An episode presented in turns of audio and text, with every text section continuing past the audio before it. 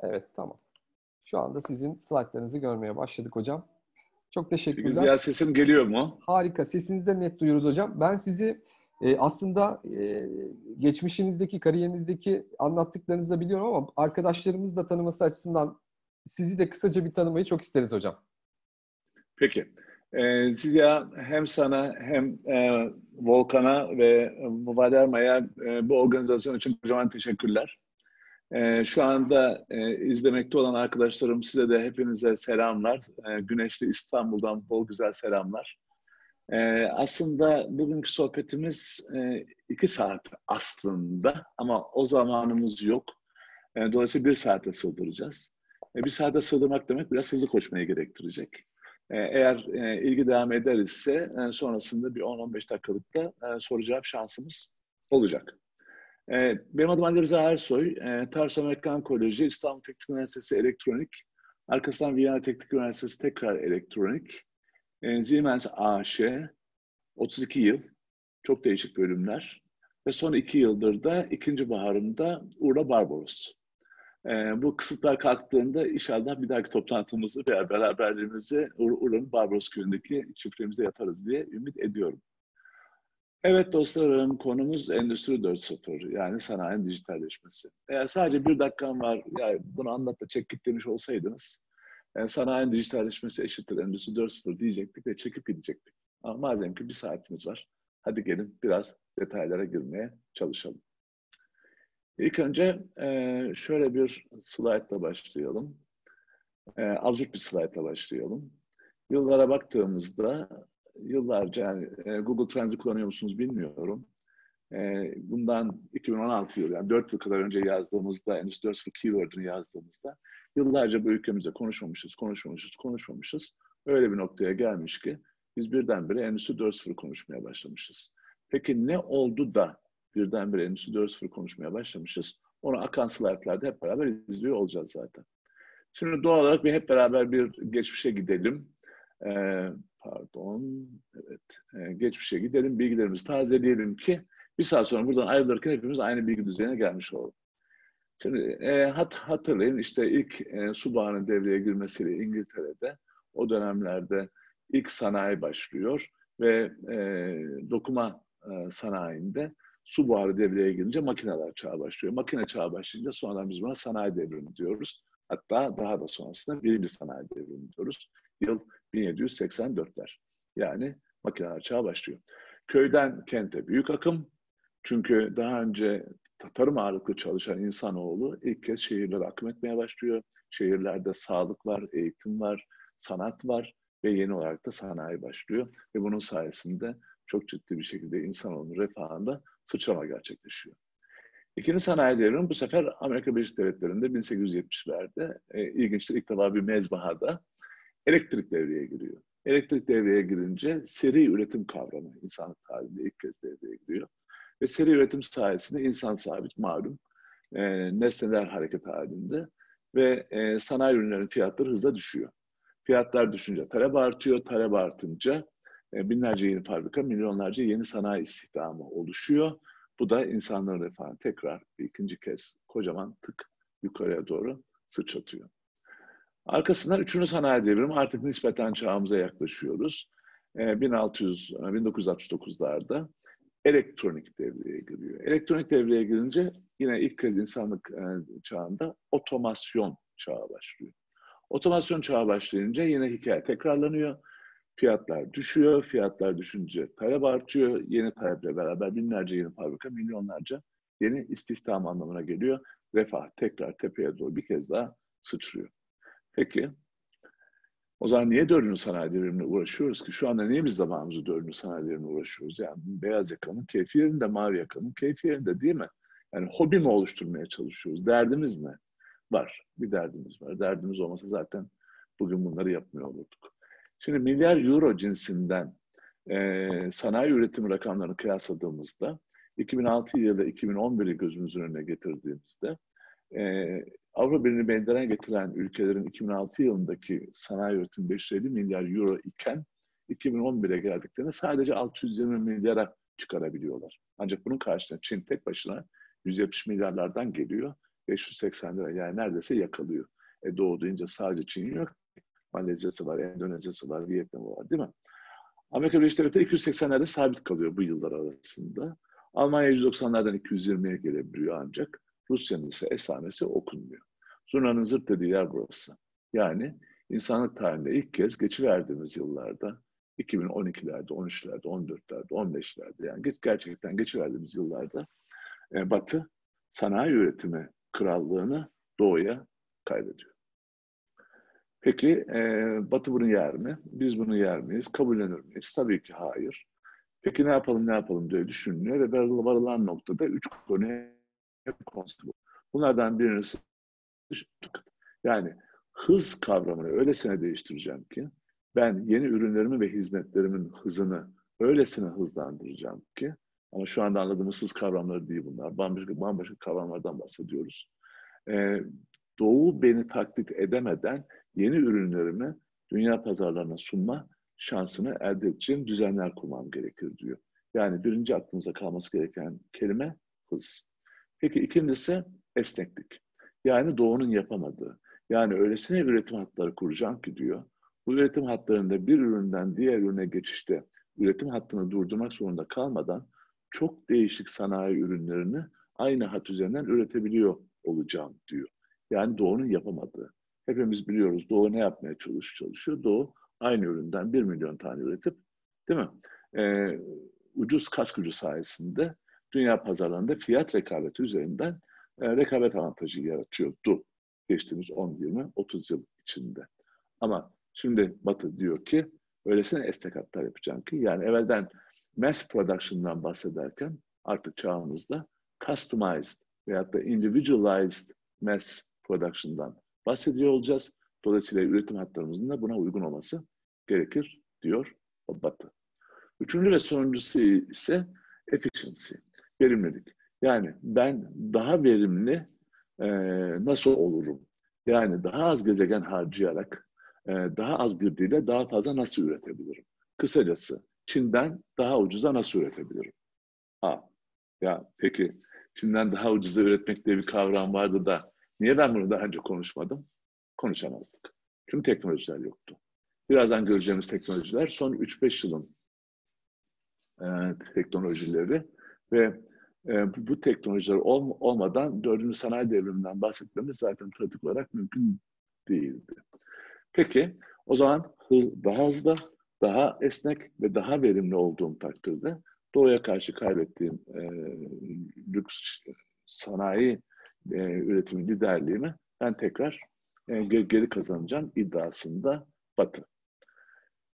Buraya kadar endüstrinin e, hikayesini dinledik. Bir de Endüstri 4.0'ın kendi içinde hikayesi var. Peki nedir bu hikaye? İlk defa Hannover Messe'de 2011 yılında, yani Hannover Messe biliyorsunuz yani büyük sanayi fuarı. 2011 yılında e, ortalıkta bıdı bıdı bıdı bıdı Endüstri 4.0 lafları gezinmeye başlıyor. 2012 yılına geldiğimizde Alman Federal Hükümeti Doğu'ya karşı savaşı kaybetmenin de biraz panik havası içinde 40-50 kişilik bir takım kuruyor. Bunun içinde akademisyenler var, sanayiciler var, teknoloji şirketleri var, kamu var tabii ki. Ve bunlar bir yıl boyunca uy- uyumadan e, yol haritasını hazırlıyorlar. Ve 2013 yılının Nisan'da geldiğimizde Almanya diyor ki dünyaya, ey dünya, elinde bir şey sallıyor şöyle. E, ben kendi sanayimi 3.0'dan 4.0'a yani fully digitalized bir dünya, pardon fully automized bir dünyadan fully digitalized dünyaya önümüzdeki 20 senede geçireceğim ve yol haritamı hazırladım. Aha bu yol haritamın da adı Endüstri 4.0 diyor. Dolayısıyla ilk kez dünyada bir ülkenin dijitalleşme sanayisinin dijitalleşme yol haritasının adı konmuş oluyor ve oradan hızlı hızlı yayılıyor. Biz e, o zamanlar Türkiye Siemens olarak sadece 10 aylık gecikmeyle e, ülkemizde büyük bir basın toplantısı düzenliyoruz ve diyoruz ki ey ülkem birinci sanayi devriminin birkaç yüzyıl, ikinci sanayi devriminin 150 yıl, üçüncü sanayi devrimini yaklaşık 50 yıl ıskaladık. Ne olur gelin şu dördüncü sanayi devrimini ıskalamayalım diyoruz. Ancak aradan geçen 4-5 yıl içinde çok net bir şekilde görüyoruz ki ülkemiz dördüncü sanayi devrimi ıskalamayacak. Bu çok net. Geleceğiz bu konuya. Arkasından 2015 yılının Han Hannover Mese'nin e, motosu Endüstri 4.0 olunca e, artık sadece Alman sanayicileri değil, bütün dünya sanayicileri 4.0 konuşmaya başlıyor. Hemen arkasında Davos, 2016'nın başında Davos'un e, motosu Endüstri 4.0 olunca artık sadece sanayiciler değil, finansçılar, e, işletmeciler, aklınıza gelen neredeyse her meslek e, 4.0 konuşmaya başlıyor. Ve o günlerden başlayarak da aslında sadece imalat sanayinin değil, sağlığın, eğitimin, e, lojistiğin, marinin her türlü konusu 4.0 üzerinden koşmaya başlıyor. Özür dilerim bir mesaj vardı ama değil. Okey. Devam edebiliriz. Ve e, Türkiye'nin Davos diye adlandırılan Uludağ e, Ekonomik Forumu'nun 2016 başındaki de motosu 4.0 oldu. Biraz da bizim e, desteklememiz de 4.0 olunca ülkemizde de bu konu çok yaygın bir şekilde konuşulmaya başlanıyor. Ne zaman? 2016'nın başında. Kaç yıl önce? 16, 17, 18, 19, 20'yi sayamıyoruz daha. Yani topu topu 4 yıl önce. Ve biraz da tesadüflerin yardımıyla 2016'nın Ağustos'una geldiğimizde 6-7 e, iş mecmuası, işte kapitaller şunlar bunlar, aynı ay Endüstri 4.0 işliyorlar. E, ilk slayda geri döndüğümüzde hatırlayın, yıllarca konuşmamıştık, konuşmamıştık, konuşmamıştık. Sonra eksponansiyel bir şekilde Endüstri 4.0 konuşmaya başlamıştık. İşte bütün bu gelişmelerin ışığında ülkemizde de 4 sene önce e, yoğun bir şekilde bu konuyu işlemeye başlıyoruz. Peki ben kendi kendi işletmemi hangi teknolojiler kullanarak 3.0'dan yani fully automized bir dünyadan fully digitalized bir dünyaya nasıl taşıyacağım sorusuna cevap bulmaya çalışalım şimdi. Ee, izleyen arkadaşlarımın çoğunun e, teknik kökenli olduğunu varsayıyorum. Çünkü yani zaten bildiğiniz konular olacak ama hızlı bir şekilde tık tık tık üzerinden geçelim. Yani bu teknolojileri kullanmadan ben 4.0 yolculuğu yapıyorum demek e, pratik olarak im- imkansız. Kimse onu dikkate almıyor. Dolayısıyla bu teknolojileri hepsini aynı anda yapmamız anlamsız. Kaynaklar yeterli ol- olmayabilir, gerek de yoktur. Ancak makul zamanlarda bütün bu teknolojileri kullanıyor ol- olmamız gerekecek. Bunlardan birincisi siber fiziksel sistemler. Yani bitler ve atomlar. Yani diyor ki 4.0 kardeşim diyor bundan sonra hangi ürünü üreteceksen diyor mutlaka mutlaka bunu siber dünyada yani bitler dünyasında üç boyutlu simülasyonunu yap. Sadece ürünün değil. Hattın tamamının, fabrikanın tamamının insanda dahil olmak üzere tamamının simülasyonunu yap. Yani digital twin dediğimiz ortamı hazırla. Orada çalışıp çalışmadığına bak. Orada üretime başla. Yani fabrikanın tamamının dijital ortamda dizaynını, optimasyonu, inovasyonunu yap. Çalışır noktaya geldiğine kanaat getirdikten sonra atomlar dünyasına yani tuğla, çimento dünyasına geç. Orada fabrikanı kur diyor. Niye? Derdimiz doğuya karşı savaşta birinci kelime neydi? Hızdı değil mi? O zaman e, simülasyon ortamında bir hata yaptığımda gerekse bir gece delete tuşuna basarım. Ertesi sabah sıfır maliyette kaldığım yerden başlayabilirim. Ama tabii atomlar dünyası bu mümkün değil. Dolayısıyla hız anlamında siber fiziksel dünyada ihtiyacımız var. Teknik olarak şu anda videoyu gösteremiyorum ama sorun da değil. Burada Maserati'nin son üretim hattının e, küçük bir kesitini görüyor olacaktık. Ortada ürünü görüyoruz yani otomobili görüyoruz. Üretim hattını görüyoruz. E, video olsaydı görecektik de beyaz yanıp sönen robotlar yani kobotları görüyor olacaktık. İnsanı göremiyoruz bir de fabrikanın tamamını göremiyoruz yerimiz yok diye. Ama normal şartlarda fabrikanın tamamı insanlar dahil olarak ilk önce üç boyutlu ortamda simüle ediliyor. Hatalar, şunlar bunlar düzeltiliyor. Bütün pro programlamalar, algoritmalar gerekirse sil baştan yazılıyor. Hepsinin birbiriyle konuşabileceği ortamlar yaratılıyor. Tamam kardeşim dendiğinde ertesi gün fabrikanın inşaatına kazma kürek girişiliyor. İkinci teknoloji vertikal ve horizontal entegrasyon. Şu anda biz şirketlerimizde PLM'ler, ERP'ler, MES'ler, MOM'lar kullanmıyor muyuz? Tabii ki kullanıyoruz ama bunlar e, adasal çözümler halinde. Yani genel olarak birbirleriyle konuşmuyorlar. Araya hep bir insan giriyor. Birisinin çıktısını insan alıyor, bir diğer algoritmaya pas ediyor. Halbuki 4.0 diyor ki, bu eski zamanlar diyor, yeni zamanlarda diyor, ben vertikalde tam bir entegrasyon istiyorum diyor. Yani üretimin gerçekleştiği shop floor'la yönetim kurulu başkanının o odasındaki monitöre kadar olan, top floor'a kadar olan bütün bu akışı insan etkileşimi olmaksızın aşağıdan yukarıya ve yukarıdan aşağıya dijital olarak e, gerçekleşmesini bekliyorum diyor. Yani entegre olmalarını istiyorum diyor. Yapıyorsun bunu. Yok kardeşim diyor yetmez diyor. Aynı zamanda real time istiyorum diyor. Ya kardeşim işte konuşuyorlar bırak şimdi real time falan diyorsun. Hayır diyor. Yani Renault İstanbul'da şurada burnumuzun dibinde değil mi? E, kaç ne kadar zamanda bir bir araç limana ihracat için gönderiliyordur sizce? Ya bilmeyen arkadaşlarıma yaklaşık 56 saniye. Yani her 56 saniyede bir araç üretilip limana ihracat için gönderiliyor. Oradaki hatların birisi arızalandığında gideyim genel müdüre haber vereyim hemen muhabbet yapabilir misiniz? Mümkün değil. Geleceğin kararları, kararları algoritmalar, yazılımlar ve robotlar kokul tarafından alınmayacağı için bilginin de real time akma şartını getiriyor 4.0. Yaptım diyorsun, yetmez diyor. Ee diyorsun, ne yapacağım? Bir de horizontalde istiyorum aynı şeyi diyor. Yani ham maddeden, e, ham madde, yarı mamul, e, tedarikçiniz, sizin yarattığınız katma değer, distribütörünüz, müşteride geçen zaman recycling falan dediğimizde bütün bu yatay akışın kendi içinde insan etkileşimi olmaksızın dijital olarak haberleşmesini, sadece haberleşmesini değil, karar mekanizmalarının da kendi kendine çalışabilir olmasını istiyor. Mecbur. Konuya olsa karbon, e, kamyon devrilirse, tır devir, devrilirse, e, şoför telefon açıp abi kamyon devrildi falan muhabbetini yapacağız. Yani mümkün mü? Mümkün değil. Dijital olacaksa eğer 4.0'dan bahsedeceksek bunlara mutlak surette e, uymak zorunda e,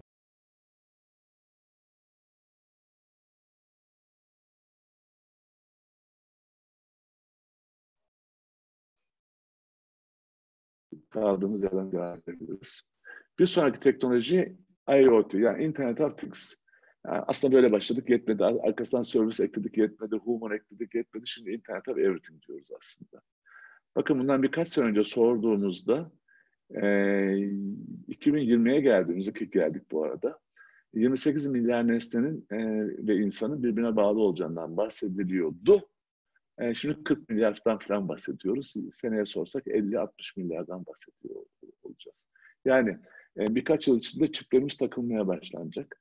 Ben sağıma soluma bir şey taktırmam demeyin, keyfini çıkarmaya çalışın. Çünkü eğer connected olmazsak, bağlı olmazsak sistem dışında kalacağız. Ha ben bağlatmam kardeşim diyorsanız sorun değil, Urla'ya gelin, orada beraber yaşarız. Bağlı olmadan orada hayatı sürdürürüz ama sistem içinde kalmak istiyorsak bağlı olmak zorundayız. Yani fabrikalarımızdaki binlerce sensörün müşteri tarafında olsun, bize tedarik tarafında olsun, binlerce sensörün insan etkileşimi olmadan birbiriyle konuşabildiği ortamlar olmadan yani 4.0'dan bahsetmemiz mümkün olmayacak. Bir sonraki teknoloji robotlar. Ha, bugün robotları kullanmıyor muyuz? Tabii ki kullanıyoruz ama bunlar robot değil, bunlar kobotlar. Yani C ile. Yani cooperative, communicative, collective, e, communicative. Yani insanlar öğrenen, insana öğreten e, robotlardan bahsediyoruz. Ya şimdi kardeşim bunlar pahalı şeyler, bunlar bize uymaz, biz gelişmekte olan ülkeyiz, paramız buna yetmez muhabbetini sakın yapmayın. Bundan 4 yıl önce ülkemizde Endüstri 4.0 konuşmaya başladığımız yıl Arçelik 40 tane komutunu devreye aldı. 20 tanesini de kendisi yaptı. Bizim arkadaşlarımız yaptı. Aynı, aynı yıl Ford Otosan'da 40 kadar komutunu devreye al, almıştı. Yani e, fabrikadan çek git bu kobotlar kendi kendileriyle konuşarak, insanlar uzaktan da olsa insanlarla konuşarak üretimi tıkır tıkır e, yürütsünler. Yani machine to machine. Yani makineler, makinenin makineyle çalıştığı çağdan bahsediyoruz. Bu karanlık Devam fabrikalar edelim. bunlar galiba değil mi hocam? E, karanlık fabrika son slaytta gel, gelecek Ziya. E, aynen öyle. Bu komutlar olmadan karanlık fabrikalardan bahsedemeyiz. Yani karanlık fabrikalarda oksijene de ihtiyacımız olmayacak. E, biraz da şans belki robotların da oksijene ihtiyacı yok. Peki. E, video çalışsaydı burada görüyor olacaktı. Bu Ford'un son üretim testlerinden bir tanesinin basit bir simülasyonu olacaktı. Önemli değil. E, bu kobotlar e, bugüne kadar olmadığı kadar fiziki kabiliyetlere sahipler ama o, o daha az önemli. Asıl önemli olan birbirleriyle haberleşiyorlar. Yani müşteri bu. Adam diyor ki ben arka koltuğu kırmızı istiyorum diyor. Bir sonraki müşteri geliyor, hayır kardeşim ben yeşil koltuk istiyorum diyor, üstü açık olacak diyor. Bir sonraki müşteri geliyor başka bir şey istiyor. Individualized mass production. Yani bu kadar farklı müşteri beklentilerini aynı hatta durdurmadan sağlayabilmek için bu tür komutlara ihtiyaç var. Yoksa ne yani her bir koltuğu kalkıp da biz mi bulacağız, depodan getireceğiz falan filan. Mümkün değil. Peki. Devam ediyoruz. Robotlar özür dilerim geldik. Evet, Big Data Analytics. Şimdi bakın 2010 yılı ile 2020 yılını görüyoruz burada değil mi? O dönemlerde yani bu sunum hazırlandığı 3-4 sene önce 50 fold artacağı yani insanoğlunun ürettiği datanın 10 yıllık bir süreçte 50 misli artacağını varsayıyor idik. Bir sene sonra sorduğumuzda 100 misli falan dendi. Yani 2000 yılını hatırlayın. 2000 yılında 2,5 milyon yıl diyelim. 2,5 milyon yıl boyunca insanlığın ürettiği data sadece bir yılda üretilir hale gelmişti. Ve bu 2000 yılıydı, üzerinden 20 yıl geçti. İnsanlık tarihinin hiçbir döneminde, hiçbir yerde, hiçbir başlık, hiçbir alt başlık 10 yıllık süreçlerde herhangi bir devinimin 50 misli veya da 100 misli olduğuna şahit değil. Buna exponential times deniyor. Biz kırsaçlılar biraz yırttık. Çekiyoruz gidiyoruz. Sistemden yavaş yavaş uzaklaşıyoruz. Ama dinleyici arkadaşlarım eminim tamamı sistemin içinde ve bu exponential times'i yaşıyor olacaklar. Yani kolay gelsin.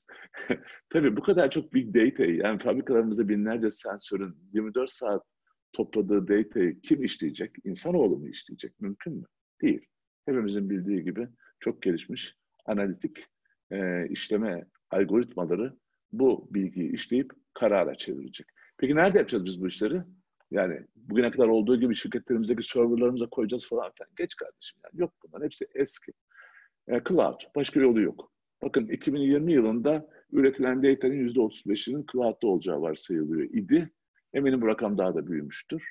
Siemens gibi son derece konservatif bir şirket bile tamamen, tamamen ama cloud'a geçmeye bundan birkaç yıl önce karar verdi.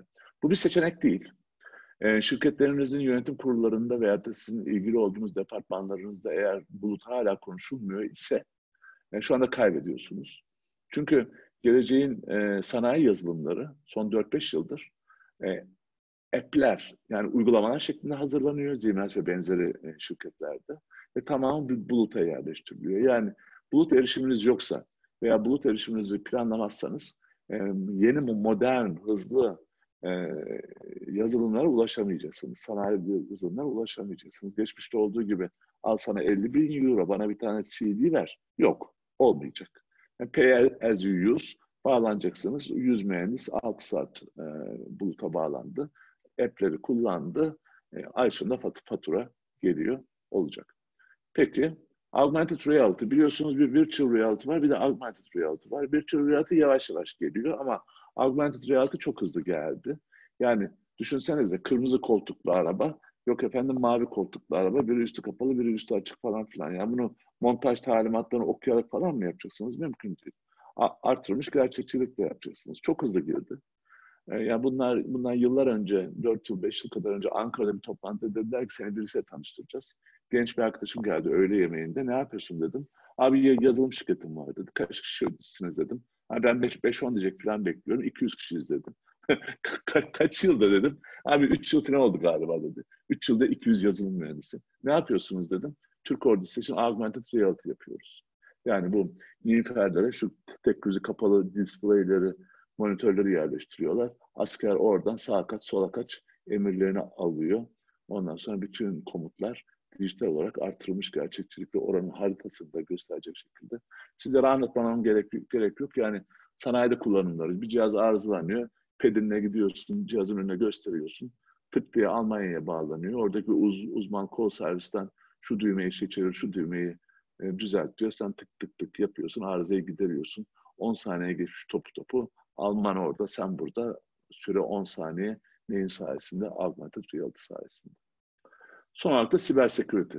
Şimdi bütün bilgilerin bulutta olduğu ve her şeyin dijitalize olduğu, e, insan faktörünün neredeyse sıfırlandığı or ortamlarda siber güvenlik bugün olduğundan çok daha önemli bir e, konu haline gelecek ve e, siber güvenlik başlığı altında yepyeni meslekler, yepyeni oluşumlar, yepyeni üniversiteler açıldığını hep beraber şahit olacağız. Müjde. Teknolojiler bitti. Bu teknolojiler tabii ki bugünün fotoğrafı. Bu teknolojiler zaman içinde evrilecek. Hiçbir şey yerinde durmuyor. Önemli değil. Biz bugün fotoğrafını çekelim. Bunu kendi şirketlerimize, fabrikalarımızda uygulamaya çalışalım. Bu bize 4.0 yolculuğunda gerekli ivmeyi kazandıracaktır. Peki dünyada ne oluyor diye merak ettiğinizi varsayıyorum. Gelin bakalım beraber. Almanya'ya götüreceğim sizi ister istemez. Amberg'deki fabrikasının bir kesiti burası. Zamanı Sanayi Bakanlığı'na gitmiştik. Şurada gördüğünüz e, akış bir hat, üretim hattı. Fabrika otomasyonlarında kullanılan PCB dediğimiz işte elektronik kartların e, komponentlerin üzerine yerleştirildiği bir hattan bahsediyoruz. Alt kattan besleniyor. Komponentler alt kattan geliyor. Hat içinde yerleştiriliyor. Lehimleri, mehimleri tekrar alt kata gönderiliyor. Tırlara da gönderiliyor. Soru şu, insan görüyor musunuz? Biraz dikkate bakarsanız e, sağ köşede tuvalete giden birisini görüyorsunuz muhtemelen. Monitörlerin önünde birer ikişer birer ikişer insanları görüyorsunuz. Mavi yakalı bunlar ama aslında mavi yaka falan değiller. Yani kas gücünü kullanan bir tek Allah'ın kulu yok. Tamamı e, gri yaka diyelim isterseniz. Beyaz yakalı demeyelim. Yani bitlerle byte'lerle uğraşan tipler. Robotlar nerede diyeceksiniz? E, göremiyoruz. Hattın içinde onlarca robot var. Tıkır tıkır tıkır tıkır tıkır tıkır e, yerleştirme, e, komponentlerin yerleştirme işini yapıyorlar. Bakın bu hat 4.0'a iyi örneklerden bir tanesi. Bin değişik ürün üretebiliyor. Individualized mass production demiştik ya. Yani insanlar artık başkalarının giydiği gömleği giymek istemiyor. Herkes kendine ait bir şey istiyor. Nike'ın sitesine girdiğinizde spor ayakkabınızı kendiniz dizayn edebiliyorsunuz gibi. Değil mi? Al işte. Bin değişik ürün. Yani ne iş olsa yaparım abi tadında neredeyse. Ama aynı zamanda ayda bir milyon ürün de üretiyor. Individualized Mass Production. Ve e, ilginç olan insan katkısı sadece yüzde 25. Sadece yüzde 25. Bunu da burada görmüyoruz zaten. Üretimde görmüyoruz da işte planlama, strateji, yazılım, değil mi? Mühendislik, ondan sonra cuma yönetim, e, problem çözme, takım kurma, strateji, satış, pazarlama, muhasebe gibi henüz e, robotları ve algoritmalara devredemediğimiz fonksiyonlardan oluşuyor. Ama en çarpıcı rakam hata oranı 1 milyonda 12. Dostlarım 1 milyonda 12 demek e, sanayide sıfır hata demektir. Sıfır hata. Peki nasıl oluyor sıfır hata ya? Peki ne oldu? Mesela Adidas'a bakıyorsun. Doğudaki, Çin'deki fabrikalarını kapatmış, fasan üretiyor. Ama önemli değil. Doğudaki fabrikalarını kapatmış, kendi memleketi Almanya'ya getirmiş. Amerika'ya bakıyorsun, iPad, yani Apple, iPad üretimini doğuda kapatmış, ülkesi Motherland e, Birleşik Devletlere götürmüş. Ya evvelden böyle olmuyor muydu? Yani evvelden bunun tersi olmuyor muydu? Yani evvelden e, millet gidip batı gidip de doğuya yatırım yapmıyor muydu? Orada fabrika kurmuyor muydu? Ne oluyor şimdi fabrikanı kapatıyorlar, kendi ülkelerine geri gidiyorlar? Endüstri 4.0'ın sayesinde. Çünkü 4.0 artık ve nihayet kas gücünü tamamen sistemden çekmeye geliyor. Sadece gelmiyor. Gelmiş, çoktan geldi. Görüyoruz buradaki örnekten. Tamam bu zamanın iyi örneklerinden ama bunun gibi yüzlerce, binlerce örnek ülkemize dahil olmak üzere pıtır pıtır pıtır pıtır doğuyor. Yani doğuya karşı kaybedilen savaş Endüstri 4.0 dijitalleşmenin getirdiği e, teknolojilerle tekrar batıya, kendi memleketine gidebiliyor. Peki Adidas'ın fabrikasına bakıyorsun. Aa, içinde insan yok iPad'in Amerika'daki üretimine bakıyorsun. Aa içinde insan yok. E, burada Amberg'e bakıyorsun. içinde insan yok. İşte canlı örne örneği yani. Bunlar söylem. Bunlar gerçeğin ta kendisi. Yok. E ne iş? İnanmayacaksınız ama Endüstri 4.0 tahmin edemeyeceğiniz kadar insan sever. Tahmin edemeyeceğiniz kadar gezegen sever. Tahmin edemeyeceğiniz kadar da ekonomik. Diyeceksiniz ki ya insanı yok ediyorsun. Sen insan sever diyorsun. Evet efendim. Çünkü bugünkü vahşi kapitalizm, yani bir insana bütün hayatı boyunca bir eline bir tornavida verip mavi yakalılara hayatı boyunca bir vidayı sıkmasını beklemek bu vahşettir. Buna da vahşi kapitalizmdir. 4.0 nihayet insanı kasını kullanmak yerine aklını kullanmaya götüren bir çizgi çiziyor. Yani insanlığın gelişimiyle inanılmaz uyum içinde bir çizgi çiziyor. Yani artık ben senin alın terini değil, akıl terine müracaat ediyorum diyor. Bu çok insanseverliktir. Her sanayi devrimi kası ortadan kaldırmaya geldi. Ama artık ve nihayet konuyu kapatıyoruz. Aynı zamanda gezegen sever. Çok verimli çalışıyor. Bu fabrika 365 gün 24 gün 24 saat çalışıyor. İnsanları koy bakalım çalıştırabilecek misiniz? Mümkün değil. Sıfır hatayla çalışıyor. Koy bakalım insanı sıfır hatayla çalıştırabilir misin? Mümkün değil. Aynı zamanda ekonomik. Peki nereden anlıyoruz e- ekonomik olduğunu? Tabi bu arada Çin var. Çin'e zamansızlıktan giremeyeceğiz. Birleşik Devletler var girmeyelim. Finlandiya çok cazip görünüyor 4.0 konusunda ve geleceğin referans merkezi olarak görünüyor. Onu da bırakalım. Asıl önemli olan kısım ülkemize gelelim. Ne oldu geçmişte ve ne olacak bundan sonra? Dostlarım şimdi şanssız sektörlerimiz var. Burada da gördüğünüz gibi hazır giyim gibi. Yani insan yoğun. Yani 4.0'a en muhtaç sektörlerimiz de var. Ama diğer tarafta ot otomotiv gibi, farma gibi, e, elektronik gibi, beyaz eşya gibi 4.0'a çok yakın e, ve hızla koşturan, önde koşan sektörlerimiz de var. Ülke olarak 2 ile 3 arası bir yerlerdeyiz. Güzel haber 2 e, elektrik her yere geldi. 2-0'ı geçtik. E, 3-0'a çok yakın şirketlerimiz var. E, ama ülke ortalaması 2,5 ile 2,8 arası bir yerlerdeyizdir. Herhalde e, 3'ü pat diye atlayamıyoruz 4'e geçmek için. Mecburen önce 3'e gideceğiz. Ondan sonra adım adım adım adım e, 4'e gideceğiz. Eğer Almanya kendisine 20 yıl öngörmüşse bizim 30 yıl öngörmemiz e, çok da yanlış olmaz. 4 yılını yedik dersek 26 yılımız daha var. E, ben zaten buralardayım 26 yıl boyunca. Sizler her halükarda buralardasınız. Dolayısıyla ülkemizin sanayisinin dijitalleşmesini hep beraber gözlemliyor olacağız. İlk defa 2015 yılının sonunda e, o zaman Sanayi Bakanı çağırdı pat diye. Her şeyi bıraktık, apar topar koştuk. 20 dakikamız vardı Ankara'da. 10 dakikada bu sunumu yaptım işte sadece başlıkları okursanız 10 dakikaya sığıyor. TEDx Reset oradan izleyebilirsiniz veya da izletebilirsiniz e, mesai arkadaşlarınıza. O 18 dakika. E 18 dakikaya sığan 10 dakikaya da sığıyor. E, arkadan 10 dakikada da çok ciddi tokat yedik. Hani nasıl düşünürsünüz? Ya kamu kardeşim arkadan yavaş yavaş gelir diye düşünürsünüz. Tam tersi efendim. Çok ciddi bir ev ödevi yapılmıştık vardı. Aksi halde o danışmanlar o soruları soramazlardı. Yani acayip mutlu. E, ofisten ayrıldık. Bakanlıktan ayrıldık. Daha kendi ofisimize gitmeden bir sonraki toplantının randevusu verilmiş idi. Bu sefer aynı masa, masa etrafında 30 kadar yetkili vardı. Bakanlıklardan, sanayiden, STK'lardan aklınıza yani konuyla ilgili herkes neredeyse oradaydı. 4 saat kadar sürdü. Çatışmalı, kavgalı, gürültülü sorular, cevaplar falan filan. Ama ümit içinde ayrıldık. Arkasından TÜSİAD Endüstri 4.0 çalışma grubunu 2016'nın ortasında kurduk. kadar başkanlığını yaptık. Sonra arkadaşımıza devrettik. Ve 23 e, e, Şubat 2016'da da e, akıllı fabrikalar adı altında Yüksek Teknoloji Kurulu'ndan konu geçti. Yani gecemiz gündüzümüz birbirine karıştı. Kaç kez Ankara'ya gittik geldik bilmiyorum. E, TÜSİAD olarak Sanayi Bakanlığı'na önerdiğimiz e, organizasyon şekli birebir kabul edildi. Ne diyorduk o zamanlar? Endüstri 4.0 platformunu kuralım. Yani bir bir e, işleyiş, organizasyon kuralım. Arkasından bir ülke stratejisi belirleyelim ve e, buradan da yolumuza devam edelim derken umduğumuzdan daha hızlı bir şekilde Türkiye'nin organizasyonu kuruldu. E, altı e, Sanayi Bakanı'nın başkanlığında onun altında altı kuruluş, TÜSİAD, MÜSİAD, TOP, TTG ve e, TOP ve e, TİM İhracatçılar Meclisi gibi altı, altı kuruluş. kadar ben e, teknoloji kısmını devraldım. E, 40'a kadar üyemiz vardı.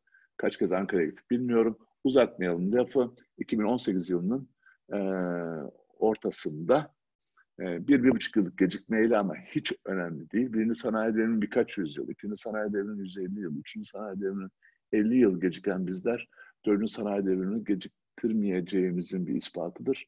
2018 yılının ortasında Türkiye'nin yol haritası açıklandı. E, Dijital Türkiye başlığı altında Sanayi Bakanlığı'nın e, web sitesinde bulabilirsiniz. 170 sayfalık bir yol haritası. E, lütfen bakın, okumasanız bile çapraz bakın. E, birkaç sayfalıkta bir giriş bölümü var. En azından onu ok- okumaya çalışın. Dolayısıyla ülkemizin yol haritası var, çalışıyor. Bakmayın şimdi koronalar şunlar bunlar devreye girdi biraz zorlanıyoruz. Ama e, bunlar bize biraz zaman kaybettirecek. Ekonomik krizler biraz zaman kaybettirecek. Nispeten de kaybettiriyor zaten. Ama o kadar da önemli değil. E, yolumuza devam edeceğiz. Şimdi arkanıza yaslanın. Zaten hepimiz evlerimizdeyiz. Zaten gevşeksiniz. Biraz daha gevşeyin lütfen. Sizleri çok kısa bir yolculuğa çıkaracağım çünkü. Şimdi Türkiye'nin yol haritasını gözünüzün önüne getirin. Yukarıdan ve kuzey, yani kuzeyden komşularımızı saymaya başlayalım. İşte Rusya değil mi?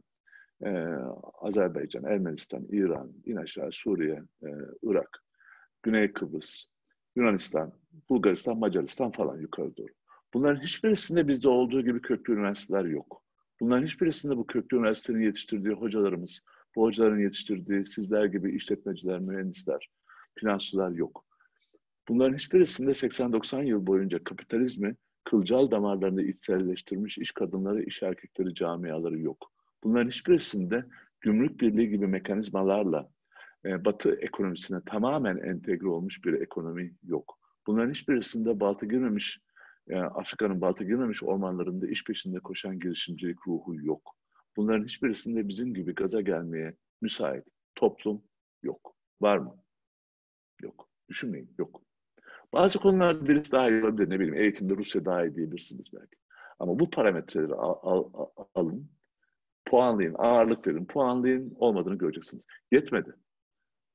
Çemberi büyütelim. Kırgızistan, Türkmenistan hepsini saymayalım şimdi. İn aşağıya Suudi Arabistan, çık yukarı Ürdün, Mısır, Tunus, Fas, Cezayir, çık yukarı Belarus, Beyaz Rusya. Yok. Bir türlü geçemediğimiz Viyana surlarından Çin, yine bir türlü geçemediğimiz Çin Seddi'ne kadar olan coğrafyada. Afrika'sı ve Rusya'sı dahil olmak üzere. Endüstri 4.0'a bizim kadar yakın, bizim kadar yüksek potansiyelli, bu işi yaparsa yapabilecek tek ülke, tek toplum biziz. Tartışacak hiçbir şey yok. Ve e, dünyada mega trendler var. Bu mega trendlerden e, bazıları kolay kolay ölmez hale geldik. Yani evvelden 60'ına giderdik. Ben 60, 63 yaşındayım. 90 yaşta yaşayacağım diyorum. Sizler kafadan 100 yıl yaşayacaksınız. O fazladan 40-50 yıllarda sanayi ürünlerine ihtiyaç var. Diş fırçasına, diş macununa ihtiyaç var. Yetmedi. Aynı zamanda çoğalıyoruz. Çok hızlı çoğalıyor insanoğlu. Yani şu anda 7,5 milyar civarındayız. 2050'ye varmadan 10 milyar e, seviyesine gelecek. Nereden gelecek bunların sanayi ihtiyaçları, sanayi ürün ihtiyaçları? Diş fırçaları nereden gelecek? Yetmedi e, nüfusun yoğun olduğu coğrafyalarda Hindistan gibi, Afrika gibi, Çin gibi orta sınıf doğuyor. Bunlar evvelden ayakkabı giymiyorlardı, dişlerini fırçalamıyorlardı. Kim verecek bunlara ayakkabı, kim verecek bunlara diş macunu, diş fırçası gibi.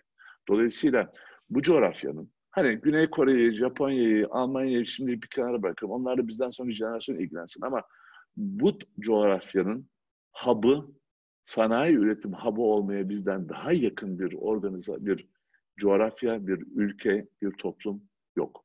Şimdi bakın, e, bizler kırsaçlar çekiliyoruz yavaş yavaş tatlı tatlı. Sizler devreye giriyorsunuz. Biraz içindesiniz belki. Yani gireli birkaç yıl oldu ama önünüzde daha uzunca yıllar var. E, babam Os Osmanlıydı. 1919 doğumlu. İşte 23 kutladık 100. şeyimizi falan filan. Ondan bir yıl önce doğmuş. Tamam mı? 101 yıl önce yani. Osmanlı'dan devraldığımız muhteşem şeylerin yanında koca bir de kasa devraldık. Doğru mu? İçine doluydu, borç doluydu. Okumuş zaten yok. Okumuşun tamamı savaşlarda telef olmuş. Müthiş bir yoksulluk, müthiş bir eğitimsizlik. Sıfır, sıfır, ne sıfır? Her şey eksi neredeyse. Cumhuriyetin kurucularının devraldığı tablonun bu olduğunu hepimiz gayet iyi biliyoruz değil mi? Ama iki jenerasyon.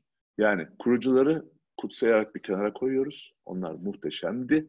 Ama business konuşuyorsak babamın jenerasyonu, birinci jenerasyon arkasından babam çekilirken ben devreye girdim şimdi ben çekiliyorum. Oğlum giriyor.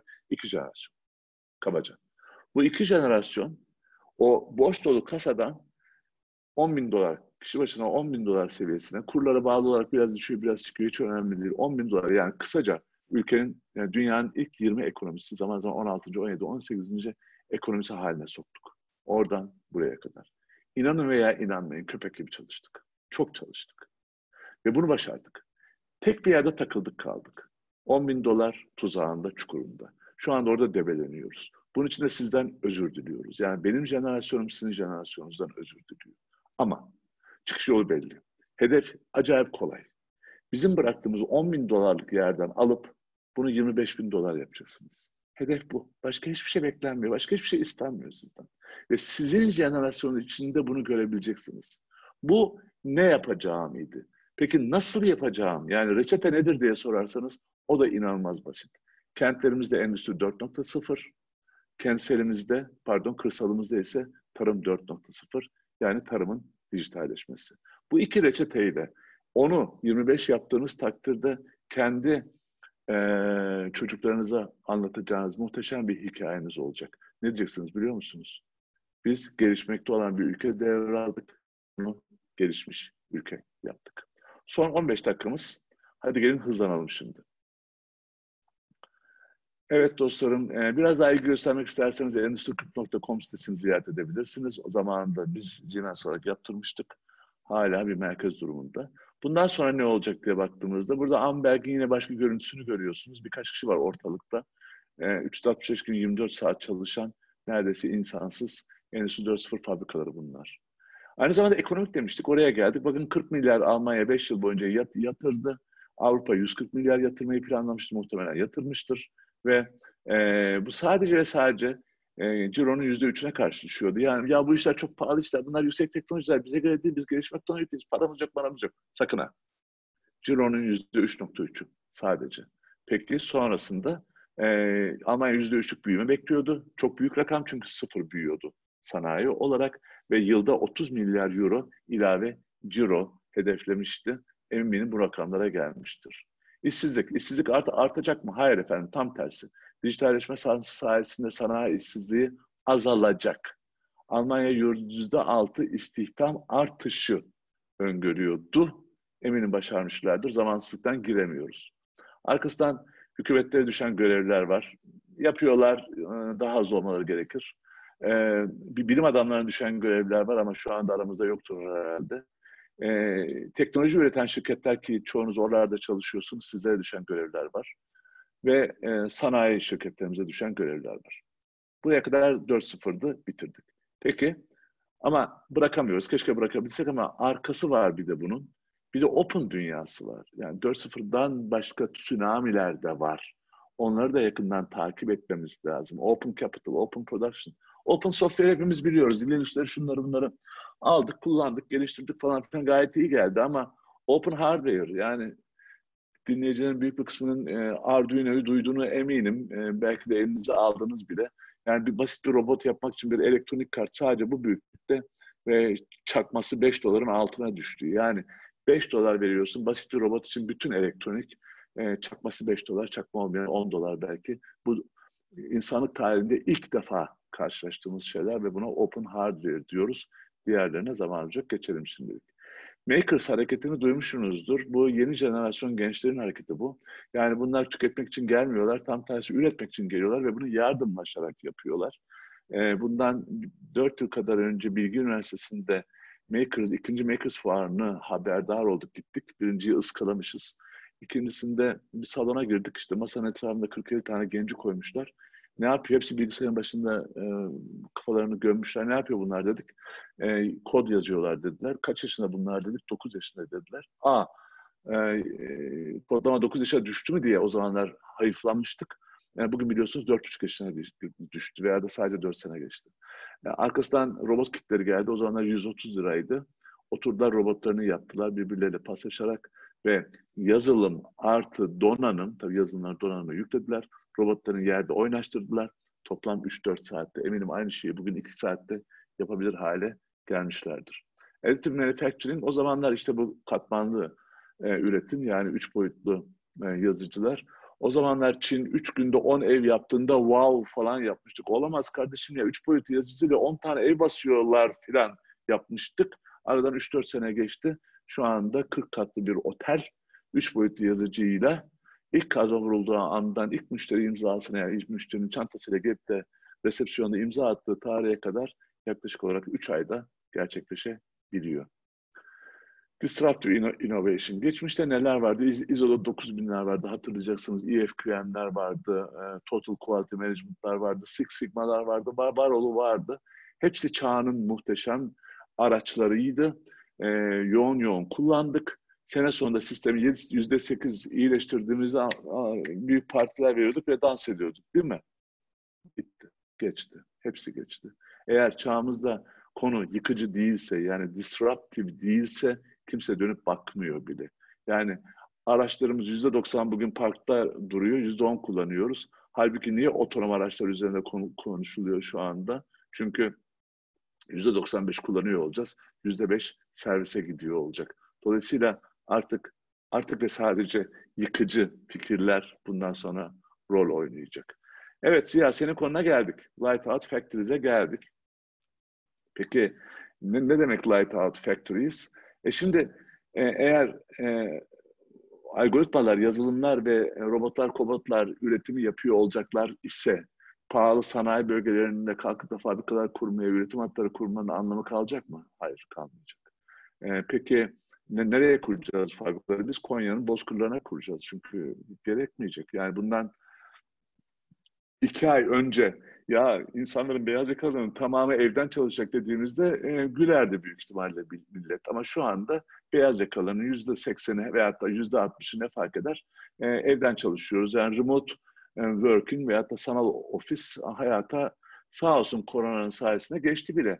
İlk defa Siemens'te virtual ofisi, paperless ofisi kurmak ya işte zamanımız var ya evde eski e, dokümanlara bakıyoruz, eski bisiklet temizliyoruz falan. Meğer 2000 yılının Haziran'ıymış.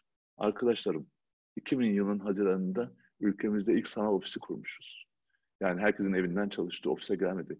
Daha önce kuramamışız çünkü teknolojiler yoktu. Yani portatif printerler yoktu, scannerlar yoktu.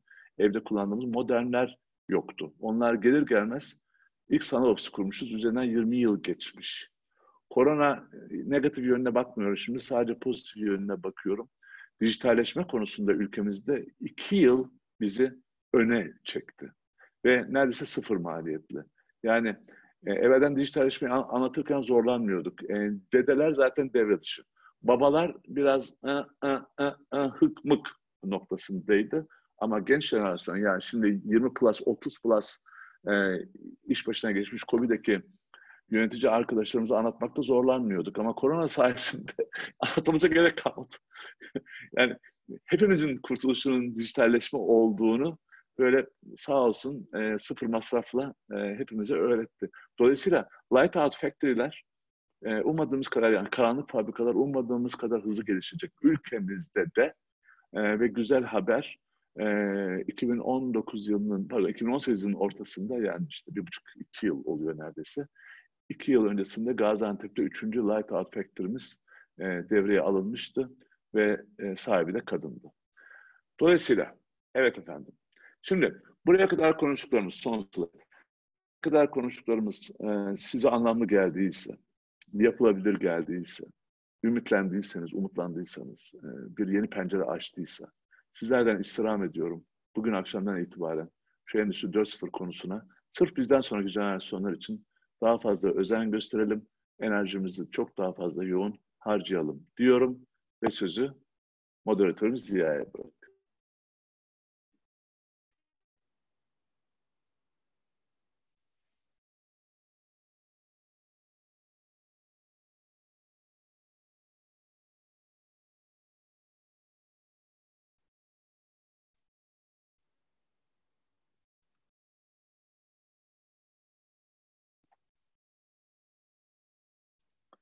Ziya'cığım ses kapalı. Çok özür dilerim hocam. Çok teşekkür ederiz. Ağzınıza sağlık. Çok güzel bilgiler aldık. Çok güzel notlar aldık. Ee, bir saate siz sıkıştırdınız ama biz önümüzdeki günlerde sizi iki saatte dinlemeyi çok isteriz. Biz tekrar misafir etmeyi çok isteriz hocam. Ee, ben çok güzel notlar aldım. Chat'ten de güzel notlar var. Ee, ama YouTube için video kaydını burada kapatmadan önce birkaç konuya ben de değinmek istiyorum hocam. E, Valorem Team olarak sizin gibi çok değerli üstadlarımızı konuk edip e, bu bilgileri herkesle paylaşmaya gayret ediyoruz bu dönemde. Bu farkındalığı, bu e, gelişimi kat edebilmek için çok da verimli oluyor. Çok teşekkür ederiz tekrar hocam. Biz ne yapmaya çalışıyoruz peki Valorem olarak? Aslında buradaki görsel de çok benziyor. Endüstri 4.0 ve yapay zeka görseline çok benziyor. Latince'de valorem değer anlamına geliyor. Kendimize çevremize ve kurumlarımıza değer katmaya odaklanmış bir danışmanlık platformu oluşturuyoruz. Bu danışmanlık platformunda da Türkiye'deki muhteşem mühendislerin, yazılımcıların, startupların ve yazılım firmaların geliştirdiği harika ürünler var. Kobilerimizin, firmalarımızın çok önemli problemlerini çözüyorlar. Bir anlamda onların süreçlerini dijitalleştiriyorlar, optimize ediyorlar ve bu ürünleri kobilerle, firmalarla buluşturmaya gayret eden bir platform oluşturduk hocam. Ve diyoruz ki e, muhteşem bir dönüşüm içerisindeyiz. Bu dijital dönüşüm, teknolojik dönüşüm aynen sizin sunumda anlattığınız gibi yani bir tsunami dalgası gibi üzerimize geliyor. Eğer kendimiz, firmamız ya da bulunduğumuz topluluk işimizi, iş yapış şekillerimizi bu dönüşüme, teknolojiye, endüstri 4.0'a adapte edebilirsek buradan fayda sağlayan kısımda olabiliriz. Teknoloji zade olabiliriz ama bunu yapamazsak teknoloji zede olma durumumuz var. Bireyler olarak, şirketler olarak ve topluluklar olarak. Biz de diyoruz ki bu teknoloji zade kısmında nasıl yer alabileceğimizle alakalı fikir verebileceğimiz bir toplantımız olacak bu akşam. Ali Rıza Hocam sizin de takviminiz uygun olursa bekleriz. Odamızda şu olacak. Biraz daha e, bireyleri ele alıyor olacağız. Emek tabanlı bir gelir modelinden teknoloji tabanlı bir gelir modeline nasıl geçebileceğimizi konuşacağız ve bunu da yine Türk mühendislerin hazırladığı yazılımlarla, teknolojilerle, inovasyonel çözümlerle nasıl yapabileceğimizi konuşacağız. Bugün toplantıda olan arkadaşlarımız kaydolmak isterlerse bu kare kodu cep telefonlarının kameralarıyla okutup hemen o toplantıya kayıtlarını yaptırabilirler. E, ya da YouTube'dan izleyen arkadaşlar varsa hazırlanıyor sitemiz valorantteam.com sitesinden de detaylı bilgi alabilirler diyoruz hocam.